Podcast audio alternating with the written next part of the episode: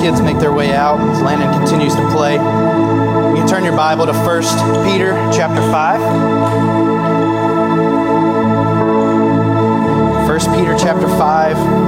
We'll have the verses on the screen, or if you don't have a Bible, we have Bibles on the back table. We'd love for you to grab one of those, and you're welcome to take that home with you. That's our gift to you.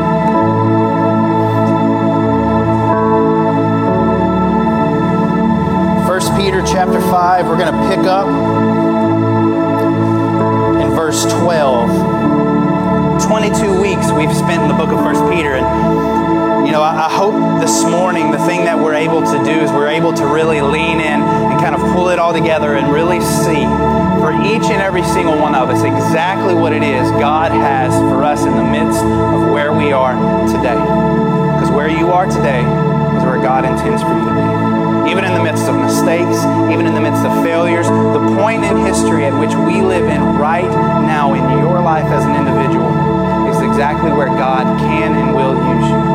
And I truly believe that's what Peter is writing to when he's writing to a group of people, like we said in this series, a group of people who are hated, a group of people who are under persecution, a group of people who have been accused of, of, of civil unrest. They've been accused of burning down Rome at this point in history in 64 AD.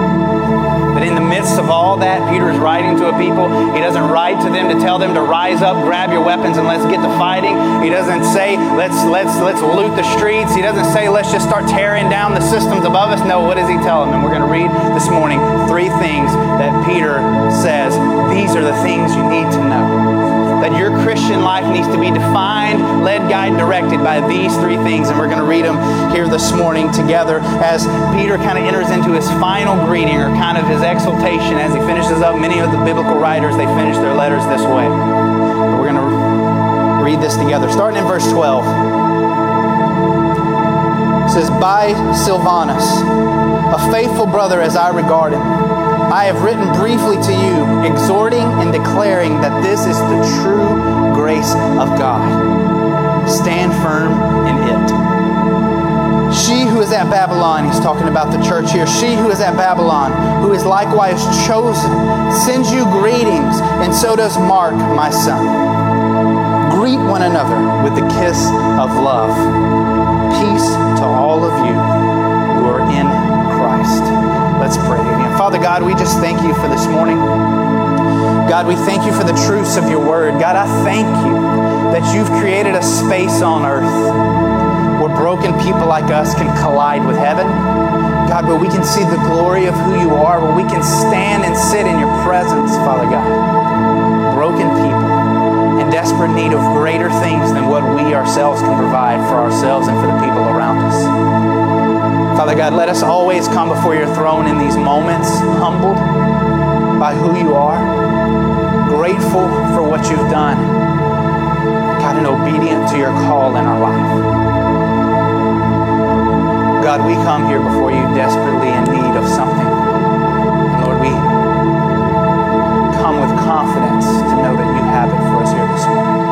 Father God, I just ask your blessing over this time. Lord, bless the words that are spoken. Let it all be true by your word and not by ours. God, we love you and thank you in Jesus' holy name.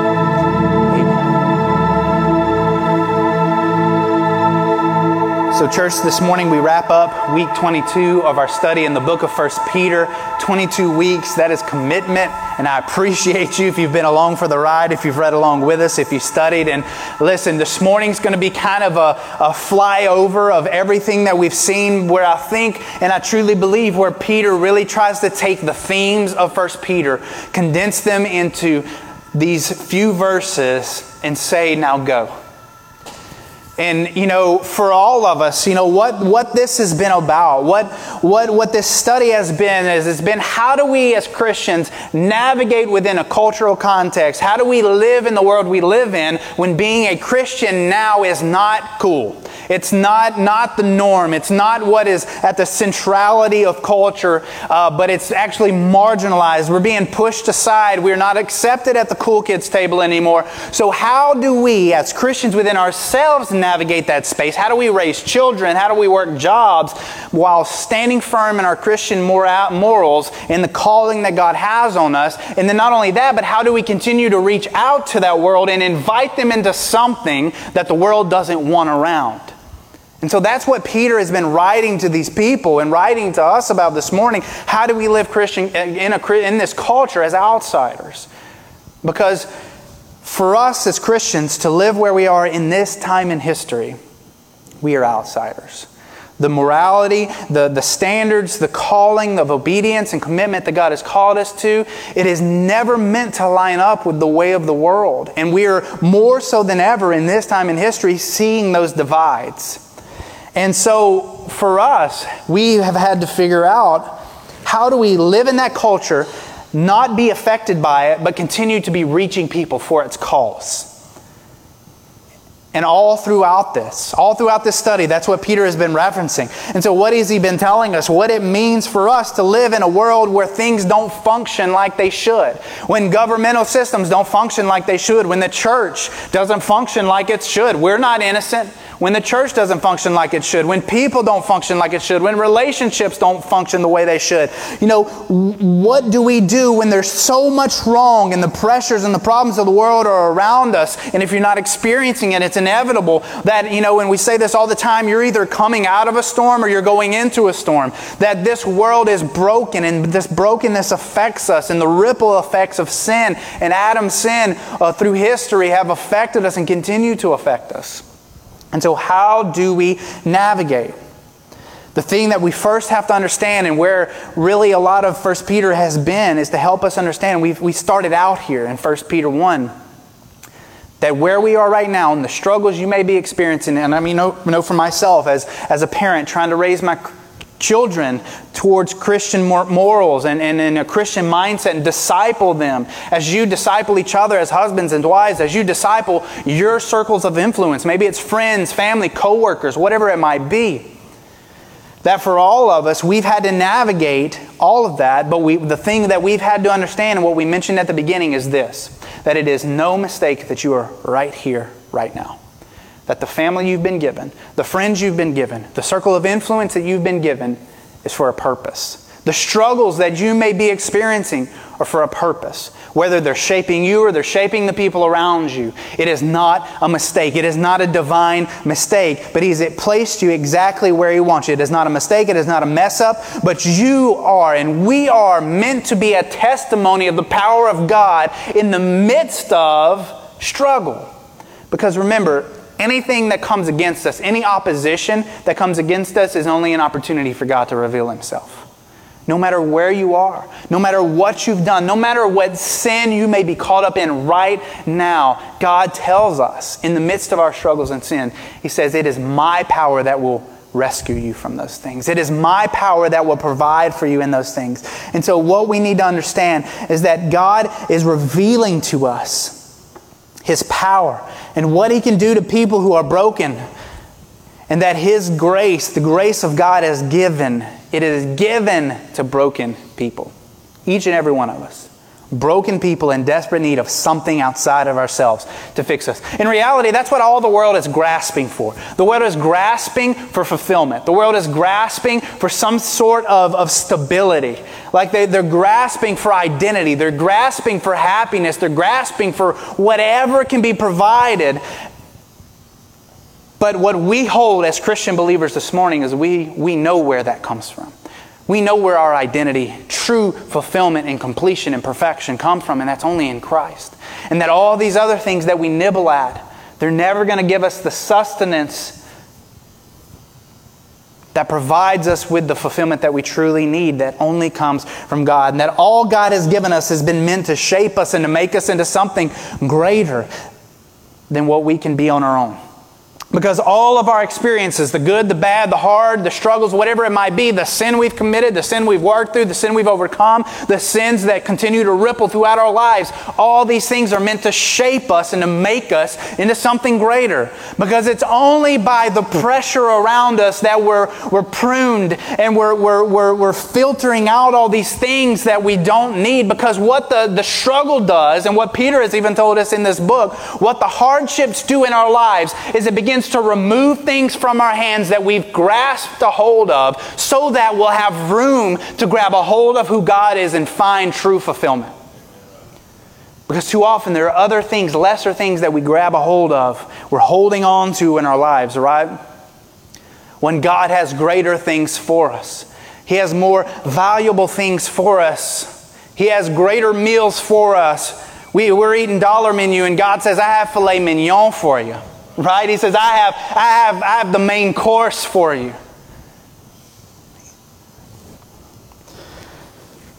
But unfortunately, for a lot of us, and this is where we have to understand, and for us as Christians, you know, the problem with cookie cutter uh, Christianity that says, you know, that it's that it's easy, that it's that word of faith, like if you love Jesus, nothing bad will ever happen. The problem with that is that it has no answer for suffering.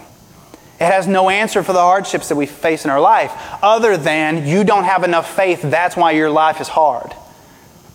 Where the Bible tells us and where Peter tells us the reason your life is hard is because God is making something out of you. God is, has purpose for you in the midst of that struggle, in the midst of that suffering. That suffering is not showing you that God has abandoned you. That suffering is showing you that God is molding you that God is working on you, that God is, has, has, has, has his hand on you in the midst of all those things. But part of that suffering to become righteous is being uncomfortable, to be made complete.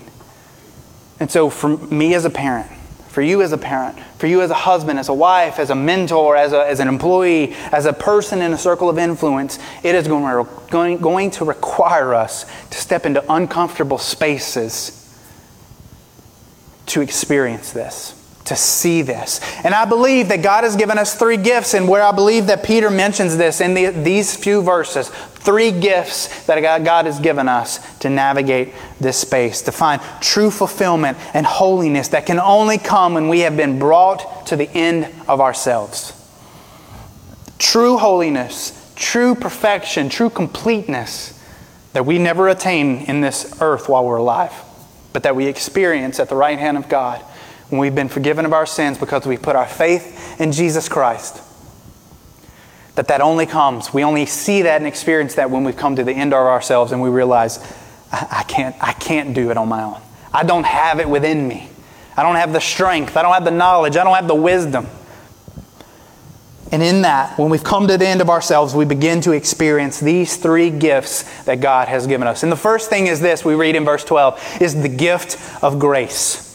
Peter wraps up this entire book by laying out these things, and then he mentions first here the gift of grace. So, what does he say? He says, By Silvanus, a faithful brother, as I regard him. You know, I love how Peter mentions these other people that are involved in the work he's doing. He talks about Silvanus, he talks about the church of Babylon, he talks about his son Mark, he talks about these people in his life that are so valuable. And within that, he says, he says, this is the true grace of God. Stand firm in it. Stand firm in it. You know, there is grace on every page of First Peter. That is the theme at which Peter writes. And, and the cool thing about Peter is Peter, more than anyone, had the credentials to write about grace. Why? Because he was educated? No. Why? Because he was perfect? Absolutely not. Why did Peter have the credentials to write about grace, maybe even more so than most people? Because Peter failed miserably. Peter fell flat on his face in, in, in his fear and his doubts. Remember when Jesus is being walked to go be uh, crucified, and the people come and they look at Peter and they say, Hey, aren't you that guy that hung out with that guy Jesus? And what did Peter say? No, no, no, that wasn't me. In an eye shot of Jesus, he's denying Jesus. You You know, it's one thing for a lot of us to deny Jesus and we say, well, we haven't seen Jesus. Maybe misrepresentation of church people has been the only representation of Jesus we've ever seen. And so we say we don't want anything to do with that Jesus. But Peter is standing here and he sees Jesus. He's lived with Jesus. He's walked with Jesus. And what does he do? He denies Jesus. He don't only deny Jesus once, but he gets frustrated and mad and yells and he denies Jesus three times. And in that moment makes eye contact with Jesus and immediately knows the wrong that he's done. And so what does he do? He does what most of us would have done and he ran away. He ran away because of his shame, because of his guilt, because of the hurt that he experienced. But what happened? What was he doing? He went back to his old life, right? He went back to fishing. He said, I'm just going to go but what I'm good at. So I'm not good at this Christ following thing, apparently. How often have we found ourselves in that? We're like, I'm just not good at this Christian thing. I'm going to do other things. I'm going to just live the life that I know. I'm going to do the things that I'm comfortable with. I'm going to be the person that I've been for a really long time before I even knew anything about Jesus because I'm good at that. Even if it's harmful for me, even if it's sinful, even if it drags me into lesser things, into lesser relationships, into lesser experiences. I'm good at that. I know that. I'm going to go there. Just like Jesus does for us, he did for Peter in this moment. What did he do? He stood on the shore and he called out to Peter. And he brought him in and he said, Hey, let's have breakfast together. Jesus went after him and then he, then he questioned Peter. He says, Do you love me? Do you love me? Do you love me? He gave Peter a chance to acknowledge his love of Jesus. He says, Jesus, you know that I love you. You know that I love you. You know that I love you. And what did Jesus tell him? If you love me, then be a leader then do something. I still have a task for you, even though you failed. That is grace. That is why Peter, more than most, had the credentials to write about grace because more than most, Peter had experienced the grace of God. God came after Peter. And he told Peter, I still have work for you to do. And that's the same thing Jesus does for us. When we failed, when we've gone back to our old lives because we think we're better at that than anything else, God has never stopped pursuing us. God has never stopped creating a way for us. God never gave our seat at the table away. He comes and he says, just like he did for Peter, hey, I still have a place for you. I still have a seat for you at my table to feast on the meal that I have. The greater life, the greater experience, the more abundant experience. And so Peter writes about this. In chapter 1, he writes about the uncomfortable grace of sanctification or this changing that God does in us. But often God's grace comes to us in uncomfortable ways. And so that's what he's writing about that grace comes, but it comes in uncomfortable ways. In chapter 2, we see the grace of a new identity.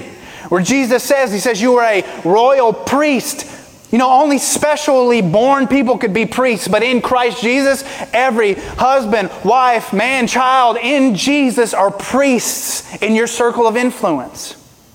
It's not about any hierarchy. It's not about who's the most knowledgeable, who's the most uh, well to do, who has the most money, who has the most anything. He says, No, if you have put your faith in Christ, you are a priest. You have a new identity. You have a new life in Jesus. That you are God's people, His own possession. And so there's this grace of a new identity. In chapter 3, there's a grace of daily living. That even in the mundane experiences of our life, going to work, you know, 8 to 5s or your, your 7 to 7s, your 10 to 10s, whatever you're working throughout the week, He says God has grace in the midst of that. That He carries you through, that He provides for you, that He sustains you. That was in chapter 3 and chapter 4. He presents the awesome grace of God for suffering. That in the midst of our suffering, God has not forgotten us. God has not given up on us. God has not let us go. That it doesn't matter our circumstances, our relationships, our situations, that you're never alone. That there is no experience that the Christian child of God is ever in where you're alone. And then in chapter 5, Peter shifts his focus to the church. You know, when the church has failed, and maybe many of you have been failed by the church in so many ways. You know, and that's the thing we've always tried to do is to not, not kind of flinch at the opportunity to acknowledge where the church has made mistakes, where the church has failed. But even in the midst of its failure, God has grace in that. Just like the book of Hosea, if you've ever read that, it's such a beautiful story of Christ to the church. Where God tells him, He says, Your wife is going to be a prostitute and she's going to run out on you constantly, and you know what you're going to do? You're going to go back after her And she's going to run from you again, and you're going to go after her again. And you're going to, she's going to run from you again, and you're going to go after her again. That is the relationship God has to His church. And listen, the church is faulty. The church is led by people who make mistakes, who are human beings, who are sinful just like you. And the problem is in the church is the moment when those people stop acting like they make mistakes just like you do. We fail. I fail. You fail. But in this context, we're not pointing people to me. We're not pointing people to a worship team. We're pointing people to a holy God who is your Savior. I can't save you, but God can. That's who I want you to know about. That's who I want you to see. And the thing about this grace and what he is saying right now, when he says, This is the true grace of God, stand firm in it, he's acknowledging that grace is our place of current standing. It's not something we're working towards, it's where we are. Grace is where we are. Grace is where we live in. Listen, and there are different kind of Christian denominations that would tell you that there's certain things you have to do to obtain that grace. As a child of God, I'm telling you right now, in this very moment, you stand in as much grace as you would ever get. The difference is not whether God's given it to me or not, but the difference is, am I embracing it? Am I walking in it? Am I living in it? Am I allowing it to lead, guide, and direct my life, or am I living by lesser things? Uh, Paul writes this in 1 Corinthians 15 1 through 2. He says, Now I would remind you, brothers, of the gospel I preached to you, which you received and in which you stand, by which you are being saved. And I love every time the Bible says that. Because, especially, you know, I, I, grew up in a Catholic church, kind of went to Baptist church, and trying to navigate the differences between those things and experience those things. You know, in every kind of religious sect, there's a place at which we communicate that you're saved and that if you're doing anything wrong or if you've made any mistakes, then obviously you weren't saved. Or like there's all this like lose it, gain it, try to catch it, however you can hold on to it. I love when Paul writes this, and he writes this several times the grace at which you stand is that which you are being saved. Now, let me, let me, let me just say this. What Paul is telling us is there is not a moment in your life where the saving is done. Because if the saving's ever been done in my life, then I needed resaving, right? Have you ever lived that where you feel like, man, I need to get resaved. I need to get rebaptized. I need to get like, I didn't do it right the first time. I got to redo it this time. Listen, God says when you've put your faith in Christ and you begin down that journey, it is a process that God is saving you, that God never stops saving you that God never stops rescuing us in the midst of our circumstance, that God never stops working on us, that a lot of us in church, we believe we go down on our knees, we say a prayer, we do a thing, God has saved us, and then the saving's done, and then we begin living our life based off of this moment. Well, then we make, we, we, we fail, we fall, we stumble here. And then what does that do for most of us, especially if you grew up in kind of a Baptist type circle? You look back on that and you say, well, this must not have been real right? I must not have really, God must not have been good enough to rescue me at this point because of what I've done here. I don't know about you, but my God's bigger than that. Listen, I've made a lot of mistakes in my life, and I will continue to make mistakes. I will continue, and let's, let's call it what it is. I will continue to sin. I pray that I sin less tomorrow than I did yesterday. And that should be the call of our hearts that when we take these steps of life that there's progression, that we move further away from things in our past, we move further away from these vices and these weights. But there are always going to be things on the other side of the door. Every door we walk through, there's going to be an enemy on that side. And you know what? The, the bad thing about it is that enemy knows your weakness. That enemy knows where you want to, where you'll fail. That enemy knows where he can slide in and slip you up, or he can cause you to doubt, or he can talk, cause you to turn away, or he can cause you to grab a hold of lesser things. But the beautiful thing about it is God is still saving you. That He never stops saving us. That He never lets us go. He never gives up on us. And all He does is He says, Hey, I've been here. Just come back. I'm right here. That if you want what I have, I'm right here. I've never gone anywhere. That's the grace that God gives us, that there is grace for every moment. There's grace at work when you're having a rough day. There's grace at home when you're trying to raise kids and you're trying to navigate that space, maybe dealing with, with, with struggles or troubles or whatever it might be, navigating against the cultural mandates of the world. Whether you're navigating your own failures or your own vices, there is grace for every moment. Grace is not, remember, and we've talked about this, that, that grace is not getting what we deserve. Because what do we, and a lot of us, we would, we would believe this, that I deserve a lot less than what I have. Even if we have very little, we deserve a lot less than what we've had. But when we think about that on the spiritual scope, we don't deserve Christ to die for us, to give himself for me, but he did. And that's grace. That's why we as Christians have the unique experience of grace that no other religious organization claims. That's the uniqueness of the Christian faith is grace. It's something unearned. It's something that we don't have the ability to obtain.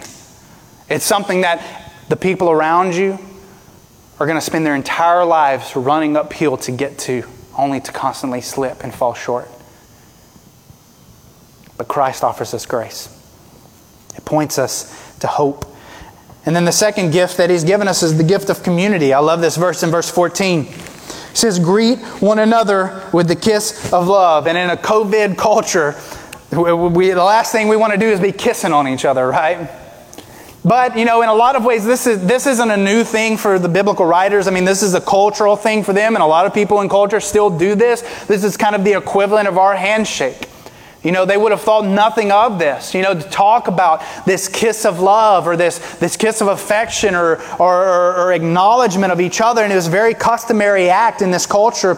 Um, and what this is, is it's a sign of cooperation.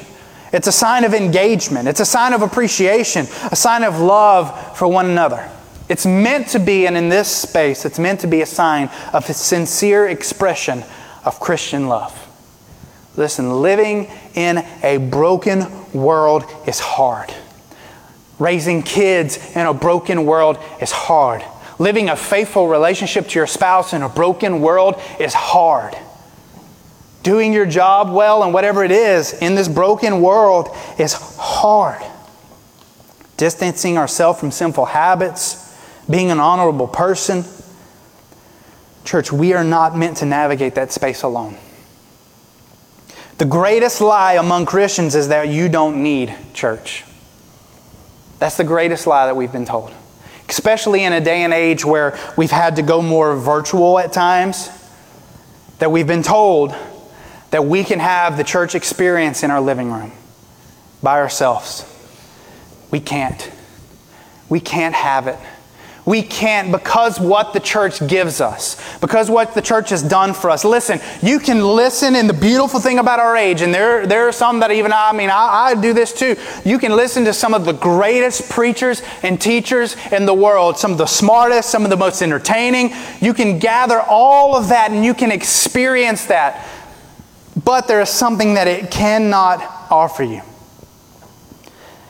Is the experience you have when you gather with a group of people with common experiences, with common struggles, in person, seeing each other, communicating together, feeling the presence of a person near to you that is in the same space you are, that are in as much need as you are.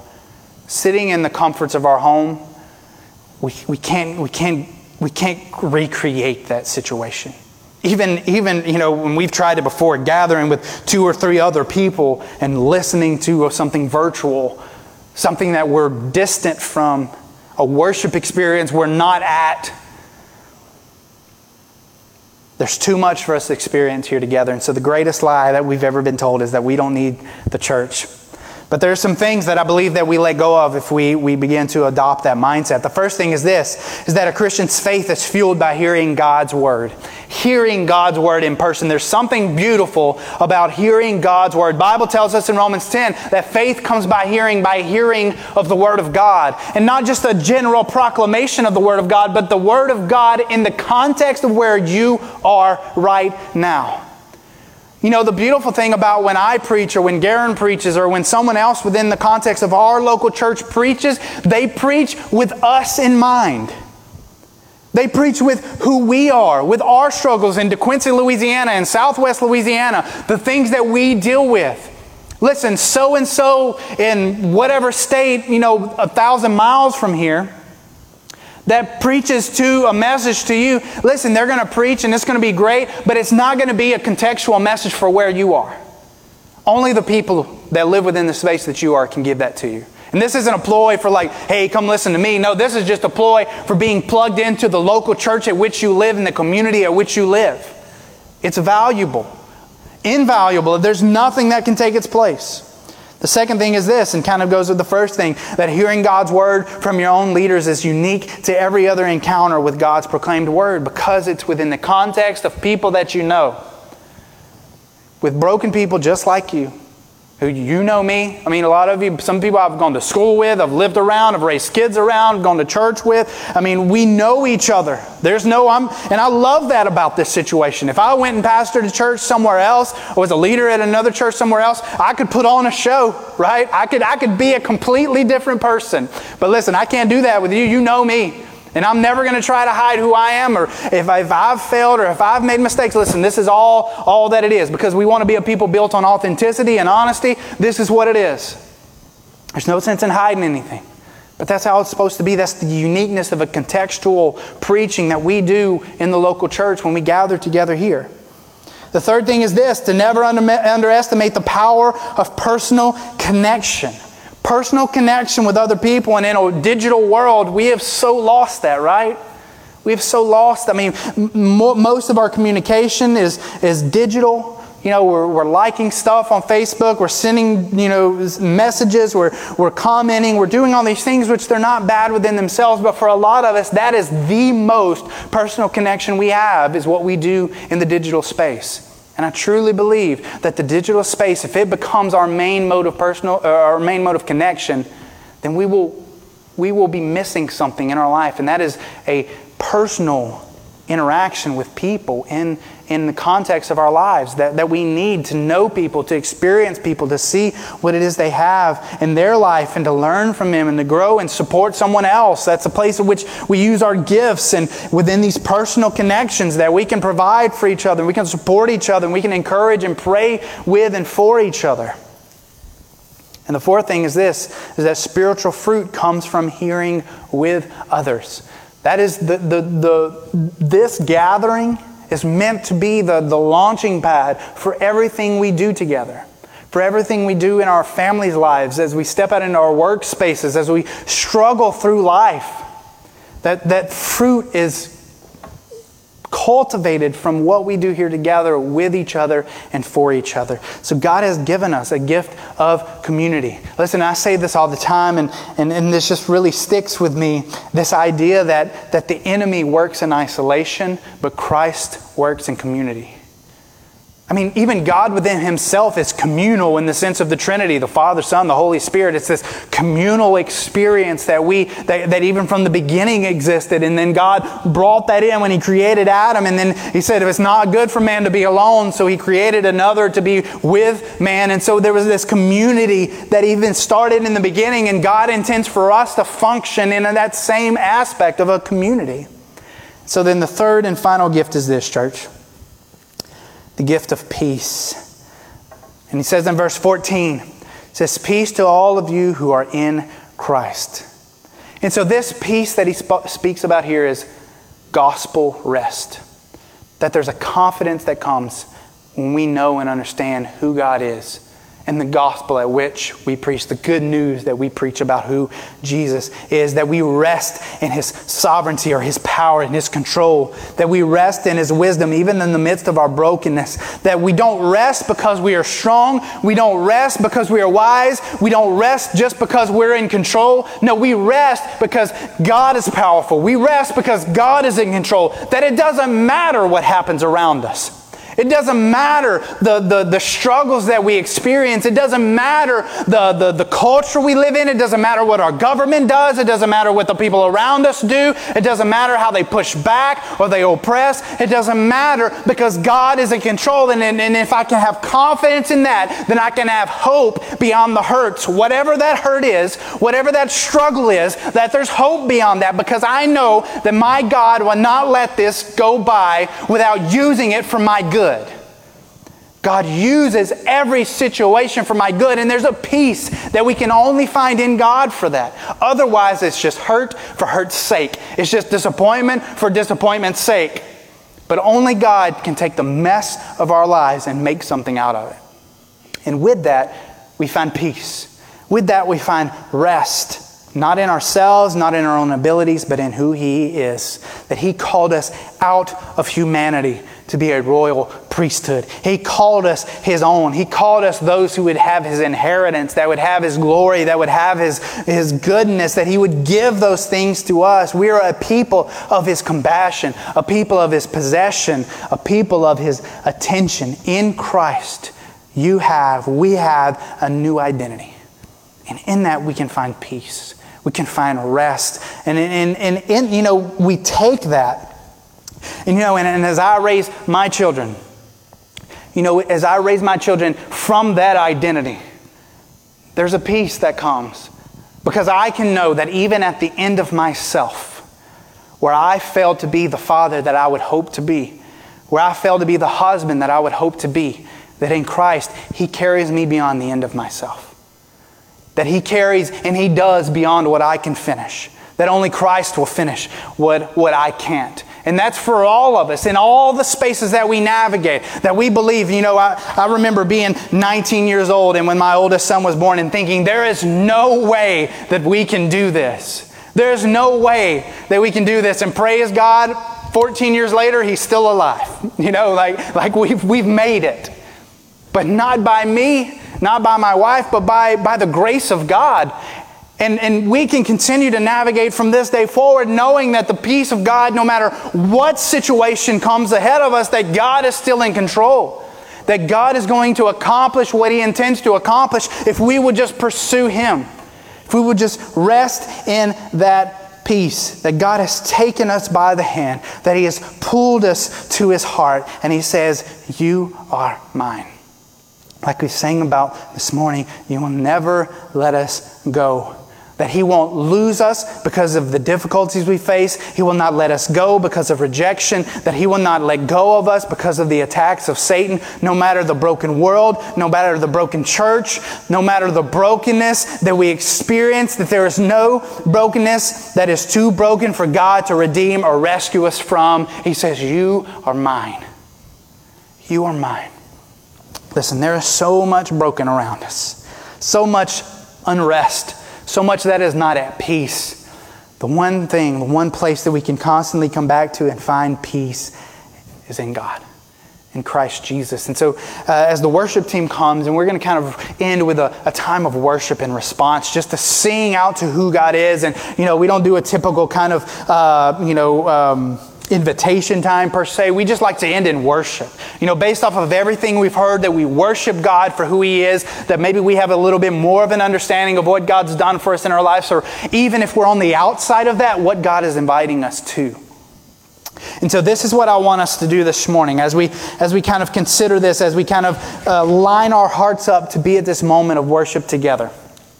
Could we could we just for a second, you know, as we've talked together and kind of experienced this communally, could we close our eyes? Just take a moment and be a little individualized for just a second before we sing together as a community.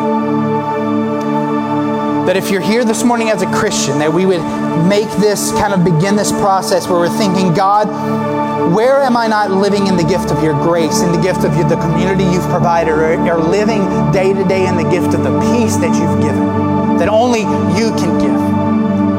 That, that you would, in this moment, all of us together in this moment, uh, if you're a Christian here this morning, you would ask God, what are the, the walls that are standing between me and experiencing that gift? You know, if it's the gift of your grace, God, is there, is there shame that I'm holding on to? Is there sin that I'm holding on to? Is there anger or bitterness that I'm holding on to? Know, or the gift of community? Is there, am, am I still angry at church people for what church people have done to me that's keeping me from experiencing what the community of Christ has? That, that, that's keeping you from, from seeing the love that a Christian community is supposed to be for each other? Break down those walls, praying that God would help you to break down those walls. Or maybe the last thing is, is the peace that only God can provide as you navigate work life, family life, relationship life. To know that God is in control and that it's in His goodness that He provides a way, that it's in His goodness that He reveals to us things that we desperately, desperately need If you're a Christian this morning, could you begin to kind of reconcile with those things, praying through those things, asking God to reveal to you those weak spots or where there's been walls or barriers put up for you to experience the grace or the community or the peace that only He can offer? Or maybe you're here this morning and you'd say this that I don't know that grace. I don't know that rest. I don't know that peace. I don't know that kind of community. Maybe you have questions. Maybe you have doubts or fears.